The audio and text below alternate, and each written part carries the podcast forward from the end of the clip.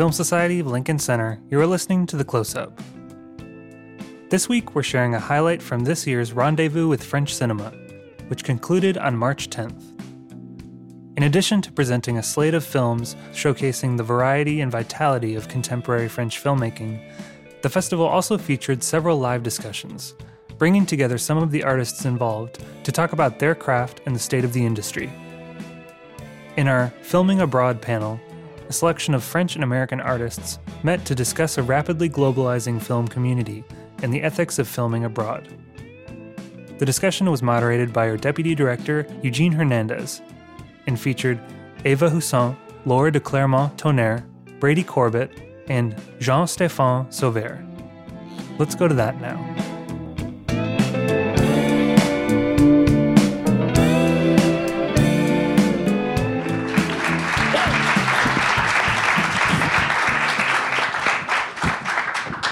Good evening. Good evening.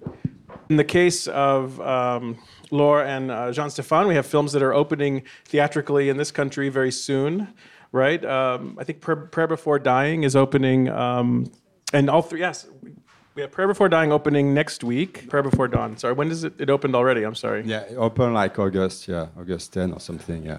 The one. I'm sorry, I might have mixed, missed up my notes. It's Eva Film knows. Yeah, Eva, when maybe. does your film open? Uh, it's gonna open in Okay, so one month, and that's coming soon from Cohen Media. Cohen Media. Yeah, it's April the 12th. Um, Brady, your film, your most recent film, Vox Lux, obviously opened at the end of last year, but I think it's actually available on various platforms now, so people can take a look at that. Um, and Laura, um, I, your film is probably the one I've seen most recently. Uh, the Mustang is opening on the 15th, which is next week from Focus Features. Congratulations. Thank you. Um, I feel like the I feel like the um, framework for this conversation that was created by uh, Unifrance and uh, France in, Mo- uh, in Motion was is really helpful to give us a starting point for this conversation. And one of the ideas is really to to restate the kind of um, uh, concept for this discussion uh, that we have in front of us. Um, we're going to explore what are the challenges and implications of adapting a story uh, that inhabits a different point of view. We'll dig into that.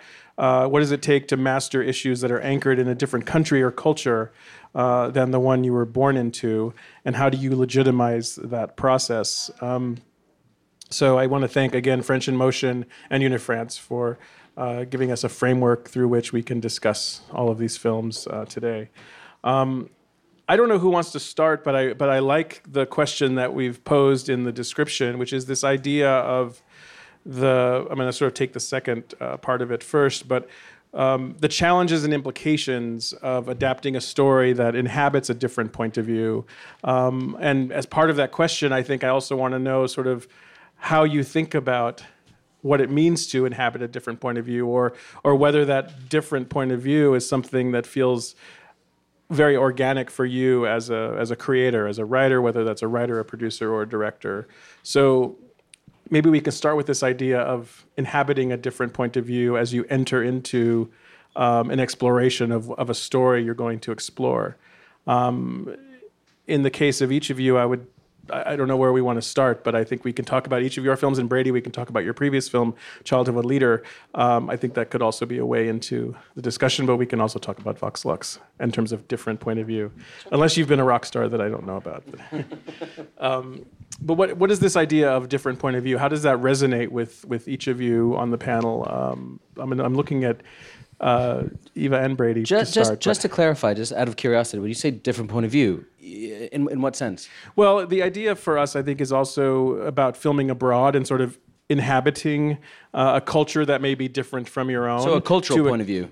I think we want to get to that, but I think it could also we can also take a half step back from that because I think it could be different point of, points of view related to not just culture, it could be gender, it could be sort of a world outside of your own, or maybe a world that you've explored but you are um, trying to sort of explore more deeply. right. If that makes sense. Sure, that makes sense. I mean, I mean, of course, usually. Um, every story you tell, you're inhabiting a, a, different point of view. So um, I think that, of, of course, there are things, there are stories which are closer to your life experience um, uh, th- than, than others. Um, I mean, so far, I've never made anything that was very close to my, my life experience. Um, but, uh, um, but, but, but yeah, I, I think that it's, uh, every, every film comes with its own um, set of set of problems and and complications and and things that you these sort of obstacles that you set up for yourself that you hope to overcome. I mean, because when you're uh, in the uh, process of conceiving something, you you go that's going to be almost impossible. Let's do, let's try and do it. Um, and I think that uh, shooting in in a place that you're not that familiar with, or in a language that you do not speak, uh, is is one of those great obstacles. Like, oh my God, you know, can we find a child, uh, a child actor that can pull this role off? Or like, oh my God, you know, am I going to be able to convince somebody to give me ten million dollars? It's the same. It's the same kind of thing. Um, and uh, and and and I actually, I, I shot my first film. Uh, in Hungary, and my last film I shot here in New York. And I found it much easier to work uh, somewhere else than, than I did at home uh, for a variety of, of, of reasons. But uh, I mean, we can talk about that later. But, but um, I, I, it, it ended up being less of an obstacle and actually something more inspiring in a way because you're walking around seeing everything for the first time and you know you, you have a sort of uh, child's view of the place you know My, my guess is that for for many artists, um, the idea of finding something that might seem to an audience or from a description to be very different from your own experience probably still has aspects of it that resonate with your own experience because you're probably bringing your own um, you're putting your own imprint on it you're bringing your own experience to those characters that might seem foreign but actually probably have a strong connection to you I wonder that in the case of your film. I actually, yeah, that that's a good point in in my film. Um, for those who don't know the story, it's uh, very briefly uh, the story of a battalion of women, uh, Kurdish women who get captured by ISIS, become sex slaves, and escape and become fighters. So obviously, I have no experience in fighting or with sex slavery personally. Uh, I have uh, no experience in Kurdish or the Kurdish culture. However, what I do have is, you know, and that I guess that's that's what you do as a filmmaker. You're like, how can I relate to that, and ca how can my own experience make it make the audience relate to the movie? I'm a woman obviously. Um, and I'm bicultural. I'm half Spanish. Um, my grandfather was himself uh, a soldier in, during the Spanish Republic, and I was, you know, I was brought up with stories of fighting for an idealism and, and for democracy, and all of this um, made that I felt at home with the story, and I I just very humbly went to Kurdistan, and. Uh, went to see the women and and collected their words and, and their testimonies and tried to be as faithful as I could all along the way, trusting my instincts as a filmmaker, as a woman, and as myself, Eva Husson. I had consultants all over the the you know the process because on top of it I'm I'm you know I guess I'm an activist in a way and I was extremely aware of the post-colonial uh, issues about you know telling a story of, of a culture that was not mine and where I could have sort of impressed some Western you know um, projections onto and I, I had consultants all the time to you know flag me where that could pop up and so that I made sure you know the best I could obviously uh, that it didn't happen.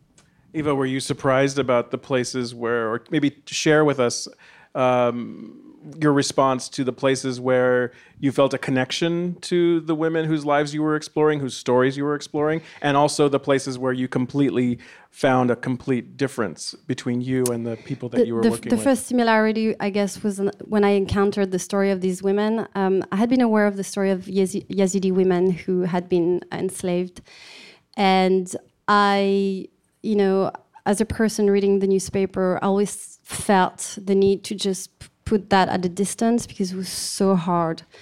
And the first time I came across the story that not only had they been enslaved, they had, you know, stood up and become fighters as as a woman I was like fuck you know?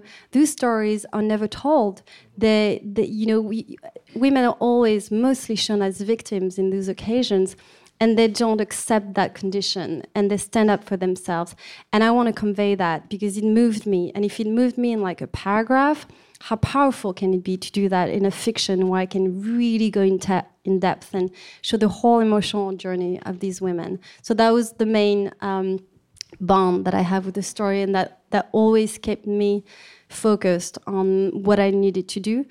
Um, in terms of the differences uh, I guess I learned a lot. You know, uh, for example, Kurdish society is, is um, a high intensity society. It's really based on the importance of the collective, which is the opposite of uh, Western society, where the individual, you know, is the important um, uh, person in, in, in the equation. And that makes a whole world of a difference in terms of reactions and how people react and what's important in terms of um, scale of values. And always, you know, kept that in mind, you know, like she's not a westerner you know? The collective is always more important you know? Honor is always more important. It's not about you it's not about getting out of it yourself. It's about the us. And that was very you know it, it was very um, interesting for me to learn from that as well you know as an individual. Um, i'm going to go to laura and then i'll go to uh, to jean stéphane i'm thinking laura about um, i guess i'm thinking about how in your film, in, in the Mustang specifically, I guess I should say, and, and asking you about sort of you're inhabiting and exploring a world that um, might be considered foreign, and it's it's the American West. Mm-hmm. Um, it's a very male environment, and yet I find that you're bringing a lot of um, a kind of a unique sensitivity to your approach to explore this um, what might be considered from on the page a very macho kind of environment. Um, I wonder how how you were drawn to that, and and I appreciate that sensitivity that you bring to uh, a, a, world that might that could have been looked at very differently. Um, yeah, thank you. I. Uh, I mean, the, the, for the Mustang, it's about a, convict who's dealing with strong um, anger issue, and I am not American. I'm not a man. I've never been in prison. I am not violent. I don't think so. But I definitely relate to this character in a very, very deep, personal way. And I feel that uh, I always got very scared of entrapment. It's kind of my repetitive obsession right. of, you know, trying to just be um, I'm scared of imprisonment. I'm scared of being a little bit like claustrophobic. Anyway, so I felt that there's something very personal that I needed to tell through this story. Mm-hmm. And then uh, exploring the West and anchoring the film in this prison in Nevada um, and playing with all those code, codes of Western and uh, and um, and prison film. Uh, this is where I kind of did a lot of research and met a lot of inmates. And what I felt being a woman in that world, uh, where I think I got very um, uh, advantaged in a way, is that they would open themselves much more to me. I feel um, that if I was a man, there's mm-hmm. something about all the secret and all those stories that they would share, and that deepened so much the, the, the, the character and the mm-hmm. story that I felt that the lack of judgment and also because they didn't really used to open themselves so much to a woman. Mm-hmm. There is something like um, I was the only woman, so I was really like just being surrounded. I think they liked being vulnerable with me. I uh-huh. think they uh-huh. like it. Sometimes they would say, "Ah, I feel like I'm a little kid." Again, there's something very uh, um, deep in, in, the, in, their sensibility that they would share, and that makes actually this film uh, uh, very tender. And, and conversely, were there areas that you had to overcome, or were there aspects of that relationship that you had to overcome with these guys in sort of getting to that vulnerable place? Um, or maybe you can share with us any hurdles that you found in in sort of being let in or or building that trust so that they could let their guard down and share in this experience with you? It took years. It yeah. took years of research, going uh, a lot in this prison in Nevada and in San Quentin in California. Um, uh, it was a, a huge work uh, uh in, in, process, and it was not in one or two times. It was in mm. ten times, and I finally got three of them to be in the film. And they actually, uh, when they came in, came on board, the, the, the trust they had a full of trust, and I, I could feel that they were um, completely open to to to dive into their characters, and uh, and but, but that, that was built like for five years and there's this parallel story in your film of these guys who are who are in prison who are struggling with uh, with with being there or maybe getting out of prison paralleled with these wild horses these mustangs who are who they are developing a relationship with um, I don't mean it as a joke but what about the challenges of navigating the animals in the film because there's yes. just as there's just as much of a parallel story of these guys being broken with as there is with these horses being broken it's it's such a core aspect of the film Yes, there's definitely a strong identification. Um, uh, do you mean like working with those animals? Sure, yeah, just just um, kind of developing that trust with them as well. I know they're trained animals, obviously, but but trained, for you, but we, we wanted to have real mustangs, and so I mean, they were.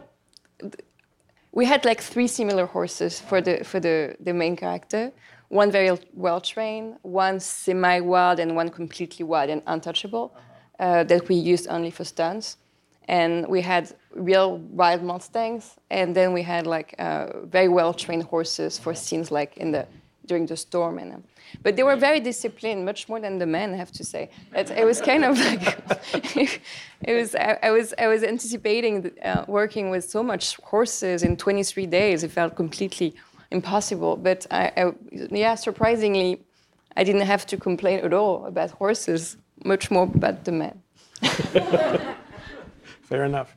Um, uh, Jean Stéphane, I wanted to ask you uh, about your uh, your first feature, um, and I wanted to ask about you. You were adapting um, a novel um, by a Congolese writer. Can you maybe give us a little bit of context about how you found that story, and kind of with this same line of questioning, what what was it that that that that kind of uh, jumped out of the page for you that made you want to explore this story? I mean, I realized when you asked the first question, you know, that every film I did, I need to connect with the film and with the character. Yeah. And your question made me realize that I always shot in different countries, but never in France. So my first short film was in uh, an airport in Paris, in Roissy. So I was always on the way. Second short was in Colombia. Yeah. The third short film was in Mexico City. Yeah. Then I did my first feature documentary in Colombia, and then this film, Johnny Mad Dog, in Liberia. Yeah. And then I did a film for Arte in, in France, so nobody's perfect. I had to. I wanted to shoot the film here, but I had to shoot in Paris because okay. Arte or whatever. And then I did this film in Thailand, and now I'm preparing this film in New York. So it's weird because I have the feeling I need to connect with the story every time, and yeah. all these characters can really relate to me. Yeah. But at the same time, it's not a French guy, and it's not you know uh, shooting in Paris. So I don't know. I have to think about it, but maybe well, there's something behind this. But that's uh, what I'm curious about, without being uh, sounding like a psychologist. What yeah, when you look, you are because when you now you know I'm fucked up with the question. With no, because ten years of. Uh, but when you look at your, your your work, what does it tell us about you, uh, or about what intrigues you? I guess is what I, I really want to know. The, the, link with the films and stuff, it's always about childhood and violence, kind of, which relate to me. But so Johnny Mad Dog was about child soldiers in Liberia. Uh, and the, the, the, short films and stuff about kids also in different countries. Uh, and I feel the same kind of connection with some child soldiers in Liberia, even if it's a different culture. So it's sometimes also it's films for me. It's a way to express something from yourself, mm. but you feel you can be shy at the beginning to say, okay, it's your own story or your own feeling. You want to portray, you know, on film. So you try to find some mask maybe to tell your story in different ways. So the Child Soldiers was a way for me to tell my own story on my own childhood in a more fiction way. And it takes me like few films to say, okay, hiding behind characters. Now I'm working on more something personal. Mm-hmm. But I think going like this in different countries is a way to express something and maybe having a mask that nobody can see through. So a distance, I don't know if it's a distance because I like also to immerse myself. Yeah, between the, with the fiction, yeah. I like to immerse myself. I mean, I like to, uh, I don't have family, you know, for example, I like every film to be a, a story, a life story. So I spent two years in Liberia with these kids. I spent two years in Thailand with the prisoners. I mean, it's every time it changed my life, but that's why I like to make this, this business, maybe, this job, to uh, experience some stuff, you know. And yeah. movie, it's a way to experience uh, stuff.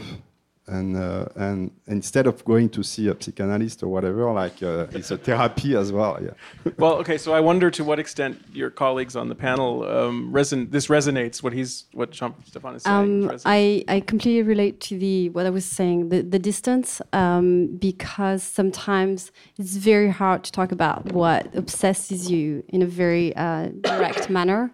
So you take a story that looks from the outside very far away from you but you sort of, you know, like put little little pebbles along the way that are yours and that you really relate to that.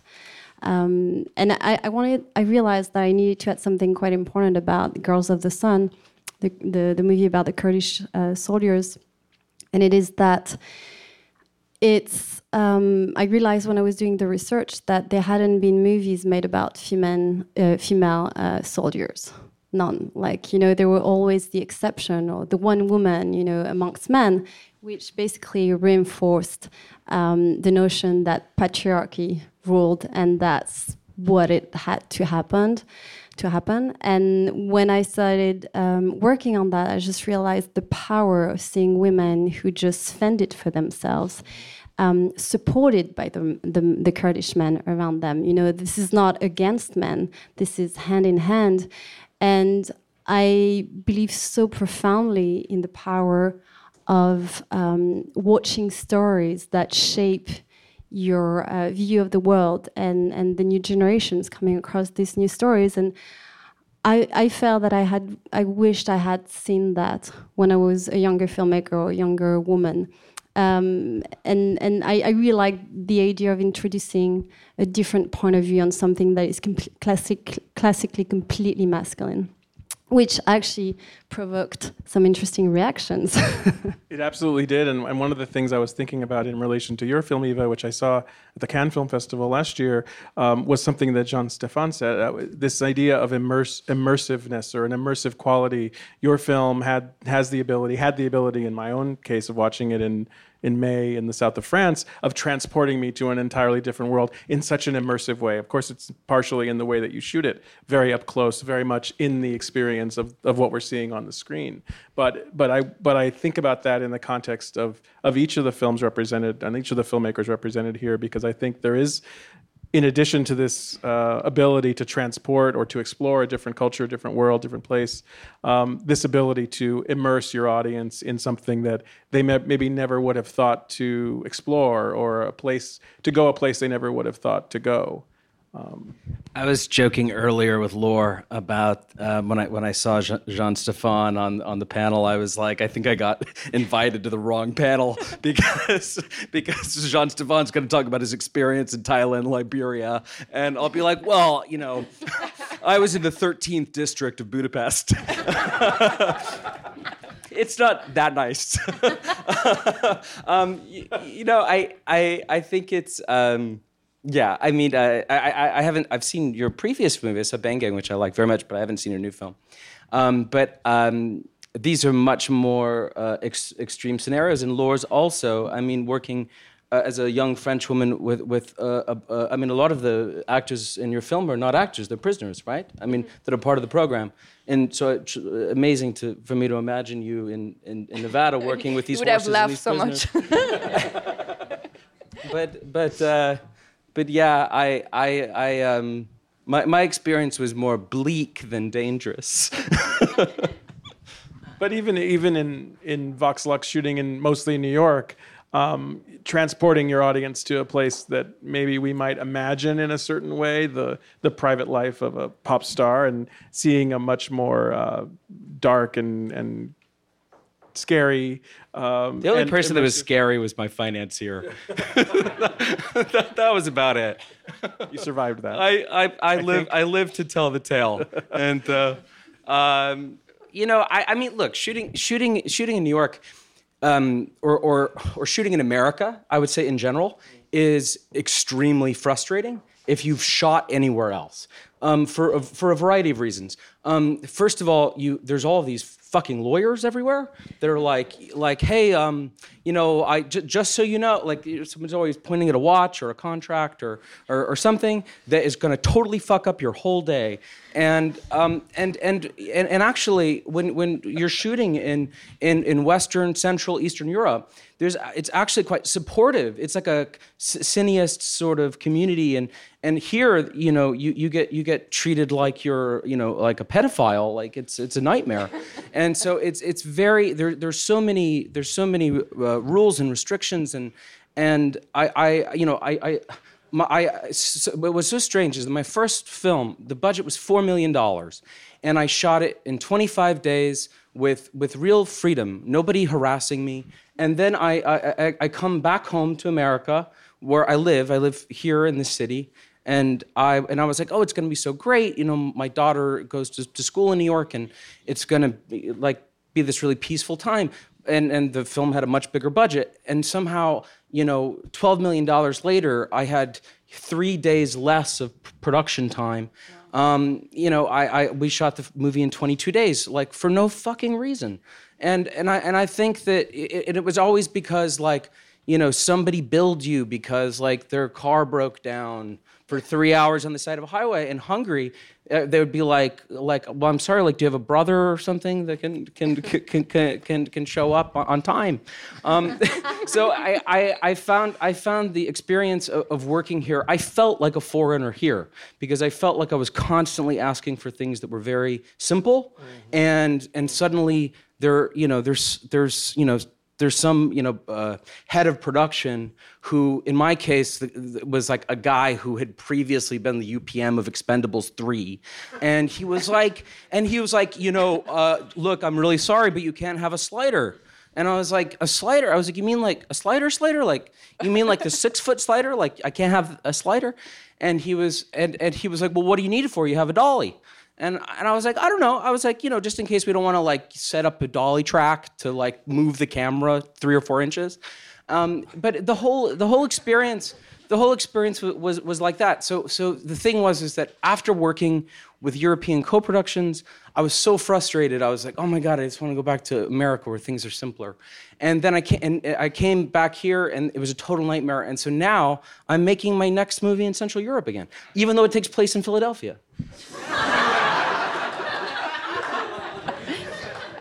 I I also had like a, I mean, a nightmare experience with the unions. I, I had like listened to horrible stories about unions coming on your set and just like shutting everything down. And I was like, okay, but it also happened to the others. You know, you don't believe that one day will happen to you uh, until it happens. So uh, second day, first day of shooting, everyone's so happy. Uh, I can feel like a, a amazing positive energy second day of shooting, the unions are here at the door and asking for everyone to leave. The problem was like a huge production mistake. We should have never been non-union, but we were non-union, and it was a huge, huge uh, mistake.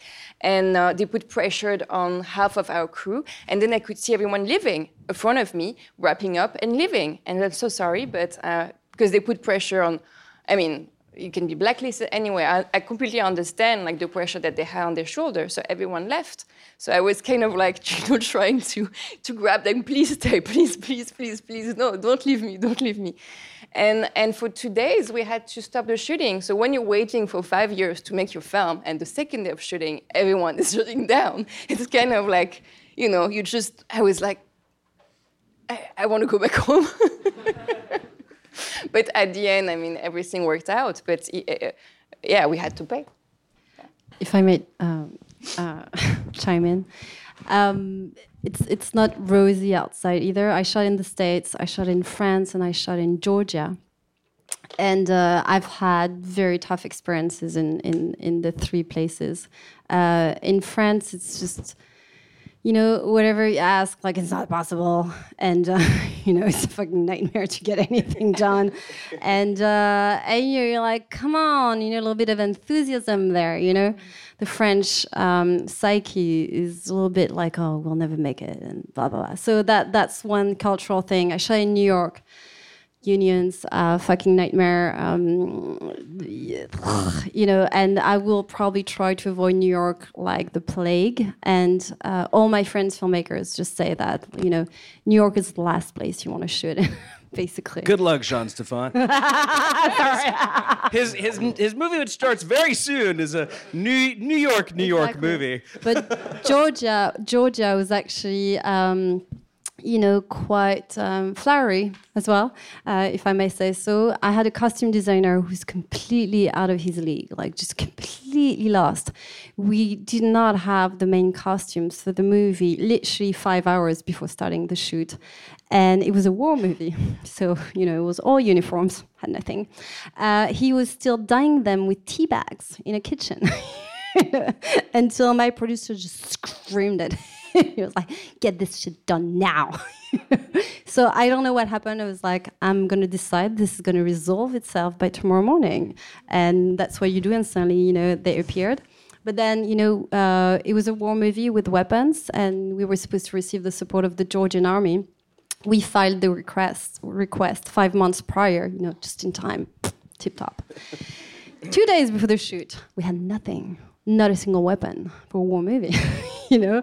And same thing, I was like, I'm just gonna breathe and it's gonna be fine. And they, they showed up, and then, you know, they showed up and some more because we had like suddenly tanks and panzers. And I was like, okay, great. So it's, it's, um, I, I hear the thing about the union, but uh, God, I, I just don't think there's any place where it's that easy.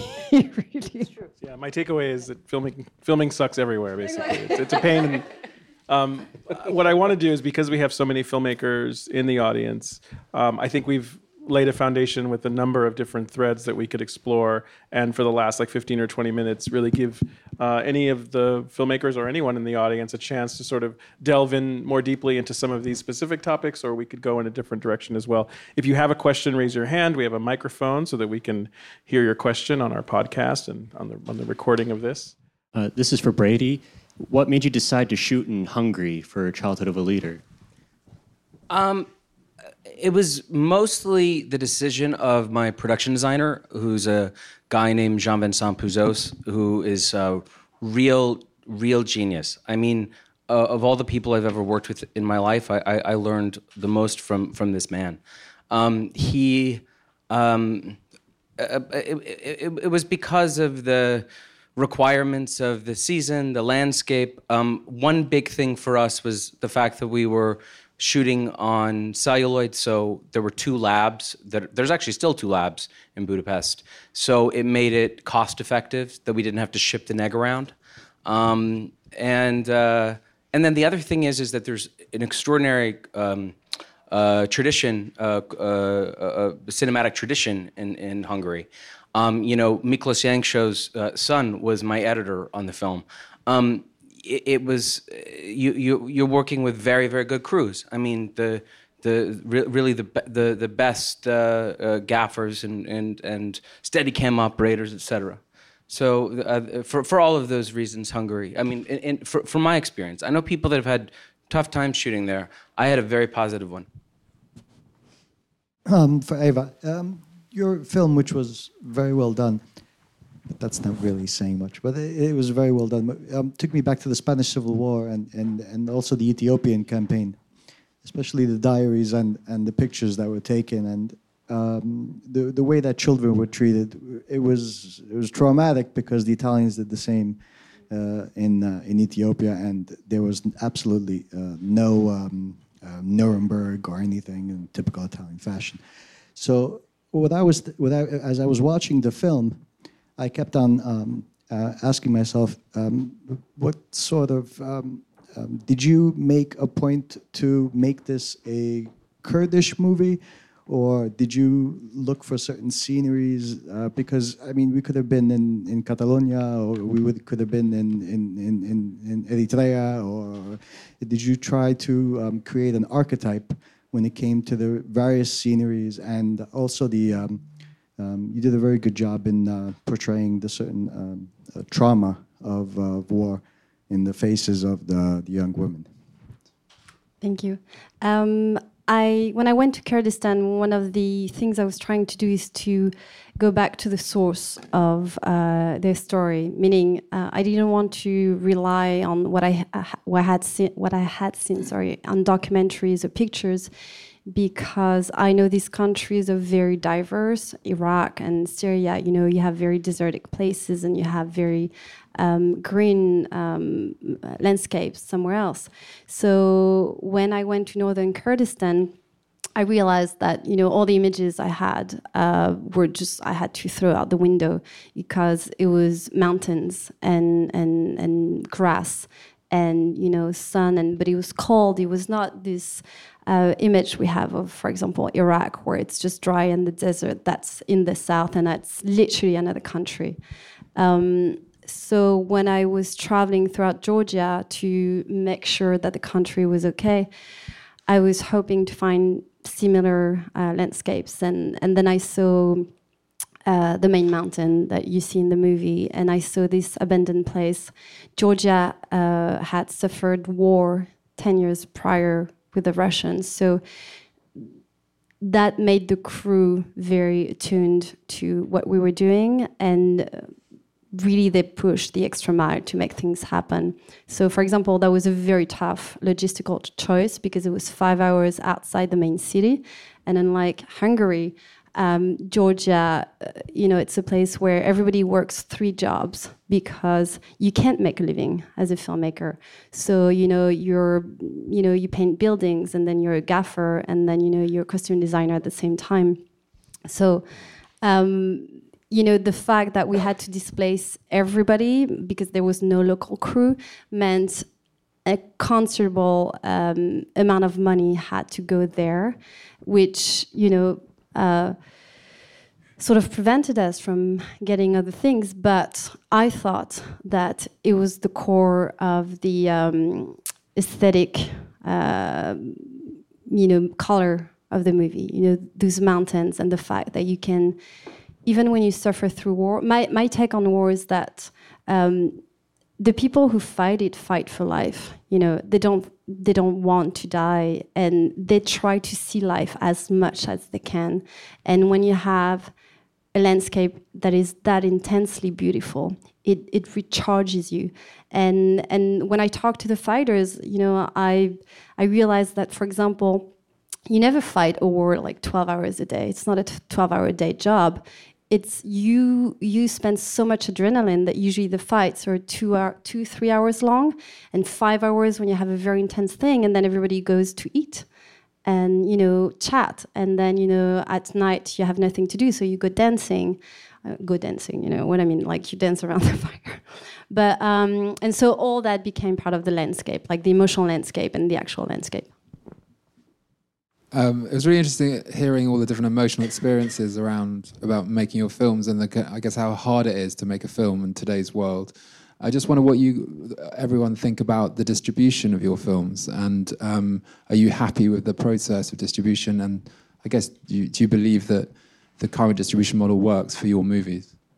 I was very, for example, uh, I you know the Kurdish like half Kurdish, half French.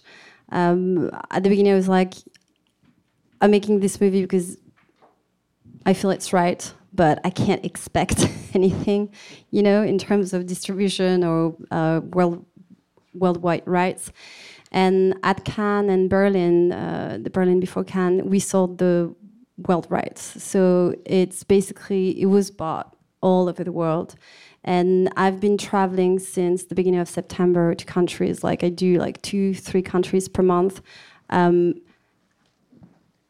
and that just gives you hope in terms of stick to what feels right for you. And maybe it won't happen but at least you did it for the right reasons. And when it does happen it feels even more right. But we all make movies with like such risks you know um, you can I, I think this is a fundamental thing that i never tell you in film school you should always feel completely centered about the story that you're doing and and you should always feel sure that you won't mind wasting five years of your life because it really nurtures you whatever happens with it you can't make a movie with you know, like dollar signs in your head uh, as the end product. Yeah, you want an audience, but you you can't know. Like, there's no guarantee. Like, this is not a guaranteed job. So if you go for the guarantee, you know, like, you know, working in a shop is a better outcome. But filmmaking is about taking risks, and believe me, it the violence of the profession is insane. So you'd better just, you know, be okay with that. But I but I also find the idea of an audience being like kind of an abstract notion, right? Like for me, I don't know what the difference is between a million dollars and a billion dollars, really. Like I don't, I can't. It's not a tangible, qu- quantifiable thing for me because I've never had a million dollars, and I've certainly never had a billion dollars. So when somebody tells me 10,000 people saw your movie or 25,000 people saw your movie. I'm like, that sounds amazing. You know, that's a lot of people. And, you know, I mean, nowadays, I suppose because of social media and stuff, like we have a maybe more of a, of a sense of what the, the difference between 30,000, 40,000, and a million. But I mean, who cares, right? Like, you want like good friends, like, you don't want a lot of them. So I feel really like that the the relationship is all about touching specific people, not everybody. Um, I, I, mean, I, I, wouldn't know how to touch everybody. You know, I, it's impossible.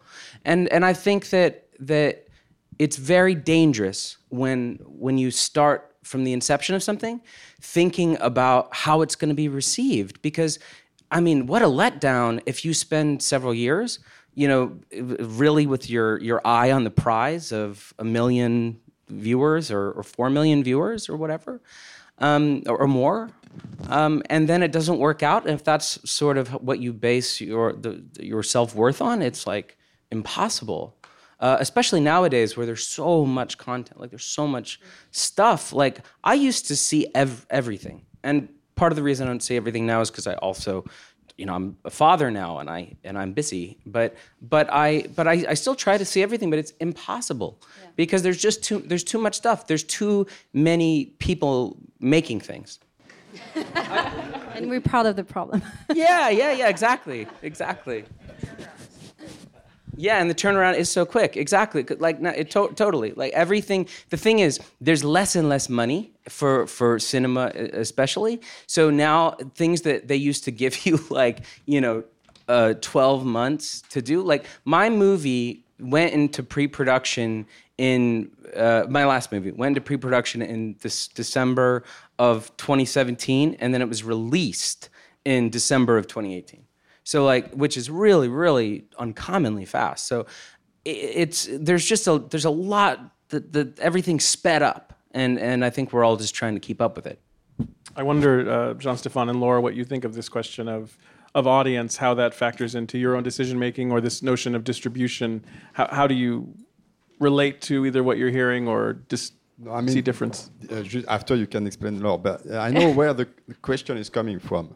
Uh, it's really like I think Fabian tried to find a different way to release film and not just cinema or digital or whatever. But I have the feeling people now they expect something different from cinema, and maybe we have a moment, as you said, there's a lot of stuff, too many, too much stuff or whatever. So Fabian tried to find a way to release film in different ways uh, is doing this program, which is a secret cinema. So where you immerse really the audience, you know, into the film instead of just, you know, for us releasing the film and see what's going to happen. You know, trying to find also different places where we can release films. Um, if you had to shoot in New York again, how would you? What would you do differently, or how would you start?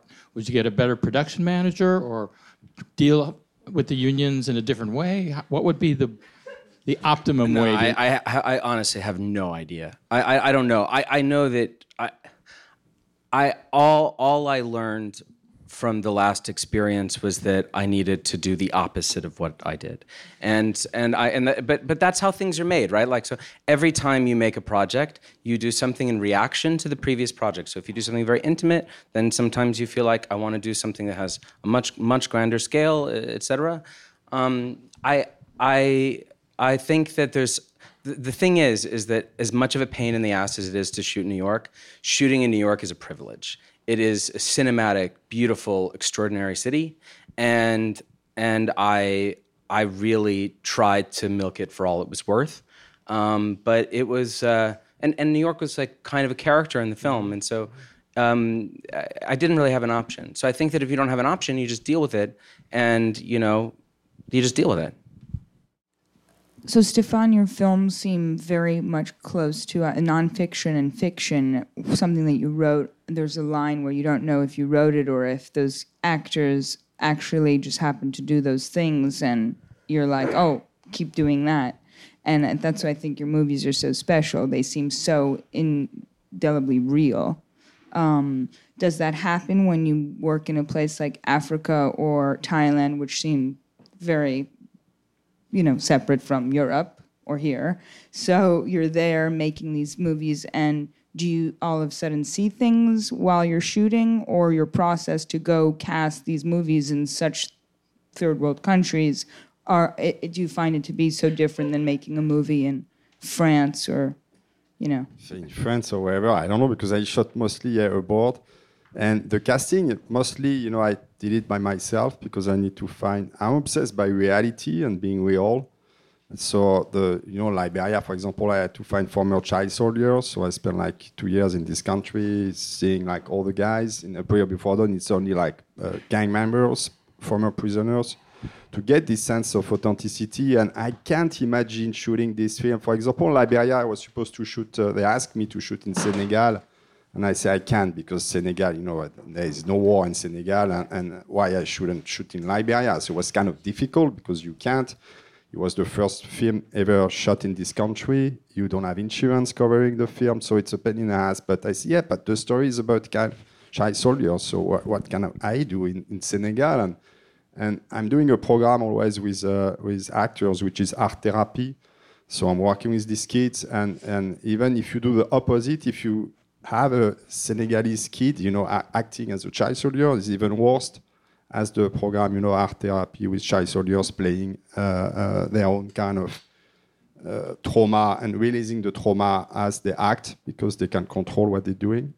So I'm always like, it was the same program in Thailand, and I did the same workshop in uh, in prison in uh, in Guatemala with uh, gang members and stuff. So I, I, need to shoot in the country where the story happened with the people who know about the story, who have this kind of experience. And I had, for example, a, a project in, I was supposed to, they asked me to do the capture of Saddam Hussein like a few years ago, a film in Iraq, you know, and they found Saddam, you know, in his hole and stuff. So I said, wow, great, yeah, it's interesting. So I went to Iraq. I did all my researches. The production company said, there is no way you're going to shoot in Iraq. I said, let's see. First, you know, I need for my researches. So I spent time. I went there and I was in Tikrit, where the Saddam hometown, you know, and I was like, I found a way to sleep almost in his bed. So I said, it's perfect. I'm where the story happened. And then I was figuring, I said, but the problem is the guy from Tikrit. If I do the casting in Baghdad, they're quite different. So I need to do the whole casting in Tikrit. And then, uh, so I was struggling with all these kind of ideas and shooting some in Jordan as well for security reason. It was a film with Robert Pattinson. Pattinson say, yeah, I want to come in, in, in, in Iraq, you know, in Tikrit. I say, yeah, it's fine. You know, we are like in Saddam Hussein palaces. So I had the helicopter. I talked to the Minister of Defense. Everything is set up. You know, uh, we're going to shoot like one or two weeks in Saddam Palace, and then we're going to shoot the rest in Jordan. And then the production company said, but you can't, you know, you have to shoot in uh, New Mexico. I said, I mean, it was far away from I was expecting. I said, and the cast, you know, because shooting in a different country, why not? But the cast, the people, the Iraqi people. So they said, I don't know, you can you can find actors who looks like Iraqi. I said, ah yeah. And they, they mentioned the, the film, the Danny Boyle film. And they say, have you seen this film in India? I say, yeah. What's, what do you mean? I mean, the main actor maybe could be great. I said, but does he speak Arabic? I said, no, he's Indian. I said, so what the point, you know? Said, yeah, but his name, you know, we can find. Where's Mana? I said, I mean, okay, I quit the film. so I think shooting abroad and shooting in a country, it's also shooting with the people of the country. And, and if you tell a story about Thai people in this case, or Chai soldiers or whatever, for me it's res- mark of respect, you know, to shoot in this country, not trying to recreate something somewhere else. I mean, sometimes you have to security reason, but it's more like working with the people that you tell the story about. If it's not your own, in a way, I mean, to portray this don't know if it's answered to the question, but.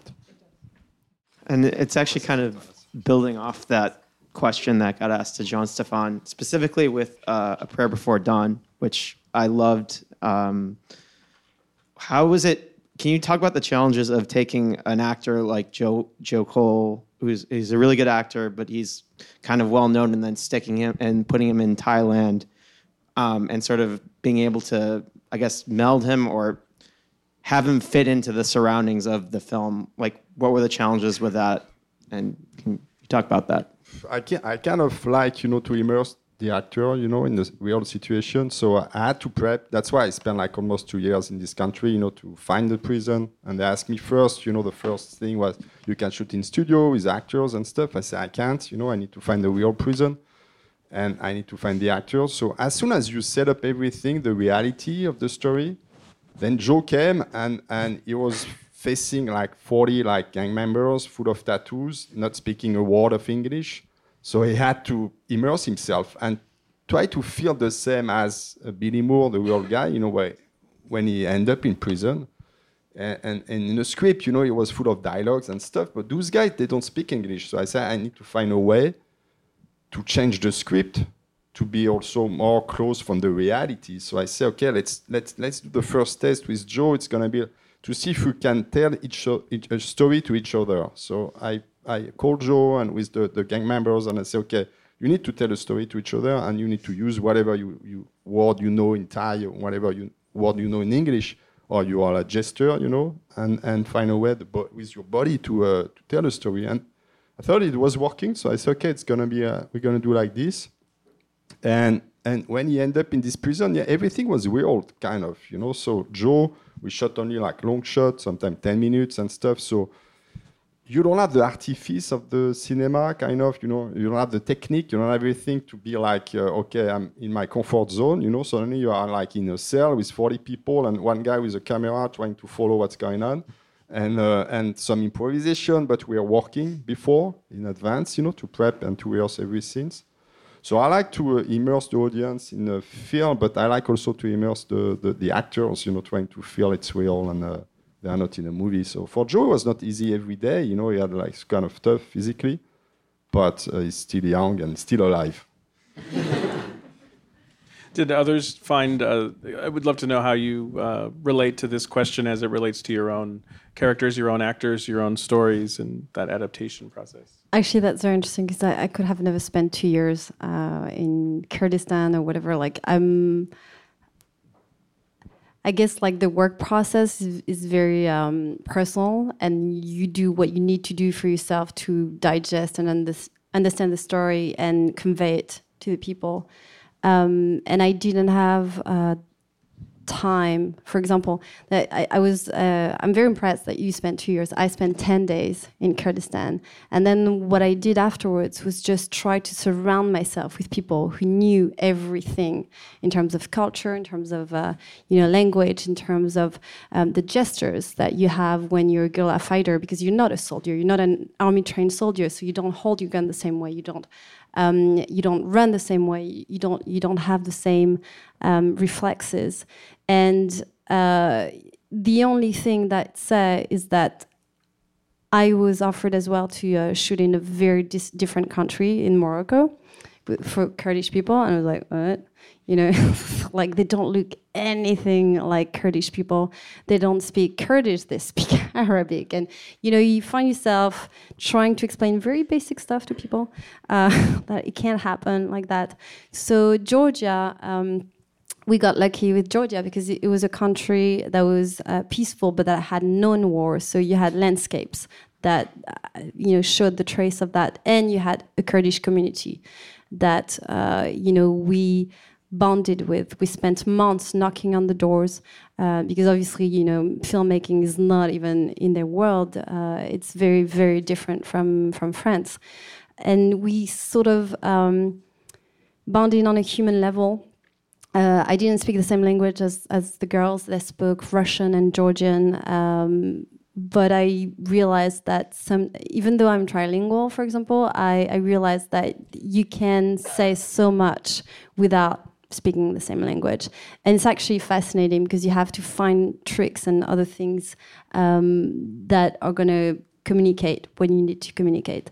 Um, but yeah, that's that's you know my, the, the difference of approach is uh, is is interesting. And when when they offered us to shoot in Iraq.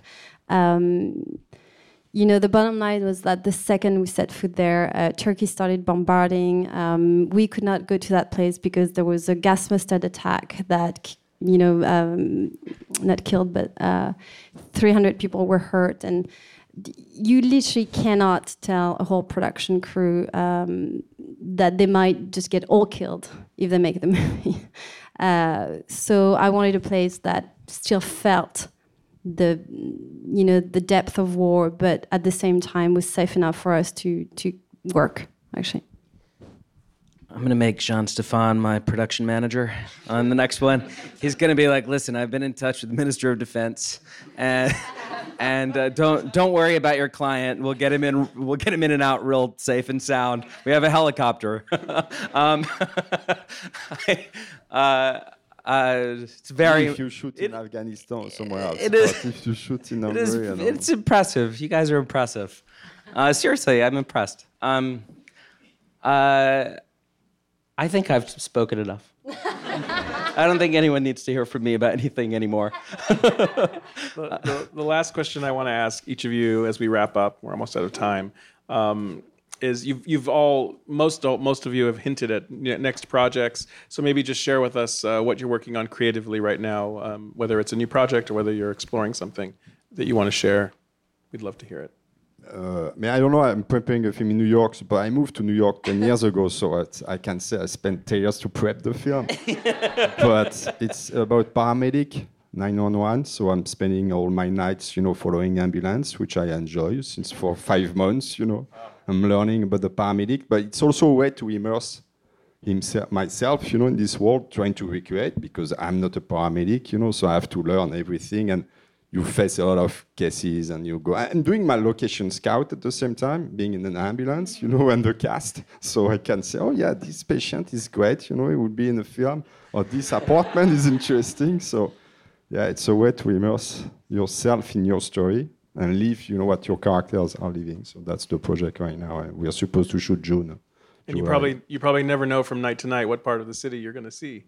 No, I mean, the, I think I'm going to shoot more like, uh, because uh, I'm working with different hospitals, but I'm going to shoot probably more like uh, Bed-Stuy and Bushwick and East New York. okay. And uh, Very good. trying to. Uh, Thank you.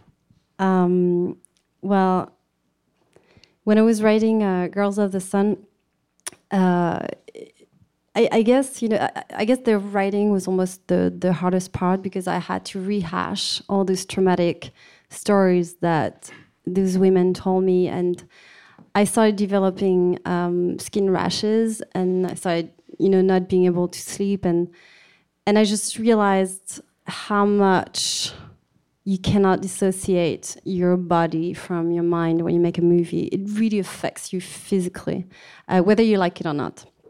And you know, all of us know how you stop sleeping on a shoot because you're so high on adrenaline. And at the end of the shoot you're like you have a depression because you were high on adrenaline and you don't have adrenaline anymore. So i was like okay i need to take care of myself my next project because otherwise i, I, I just won't be able to make another project. And uh, i was offered a story about um, grief but in a very tender um, lovely way between um, New York and the UK, and I, you know, I was writing it as I was working on the movie, and it was my safe place that made me feel uh, happy. And now I just finished the script, and hopefully, you know, we're gonna. The next step is prep, etc. I'm um, I I'm casting a film called The Brutalist right now, which my wife and I wrote together. Um, that uh, not going to be very easy to make, um, but is a sort of chronicle of the experiences of a Hungarian Jewish uh, architect who emigrates to uh, Philadelphia uh, after the war, um, and um, who's trying to uh, get his wife over to the United States because she's stuck in a displaced persons camp on the uh, Austrian uh, border. Um, and it's about his relationship with his financier, and um, um, and it's uh, it's it's loosely based on on on s- some some personal experiences, and to get to come, bring it all the way back around to the veil that that, that we use to talk about personal experiences. This one is quite direct. Um, after exploring like a, a male physical prison, the, the next project that I'm working on with Brady's wife, Mona Fastvold, um, explore the female psychological prison. Uh, so keeping the, the obsession of imprisonment, but uh, with a mother and three daughters, and she doesn't want the daughters to leave the house. So this is a huis clos. Um, I really want to thank uh, for their time and generosity and information and um, context each of our panelists. Uh, thank you, Jean Stéphane. Thank, you. Eva. Thank you, Brady. Thank, Thank you, Laura. Thank you for coming. Thank you. Thank you.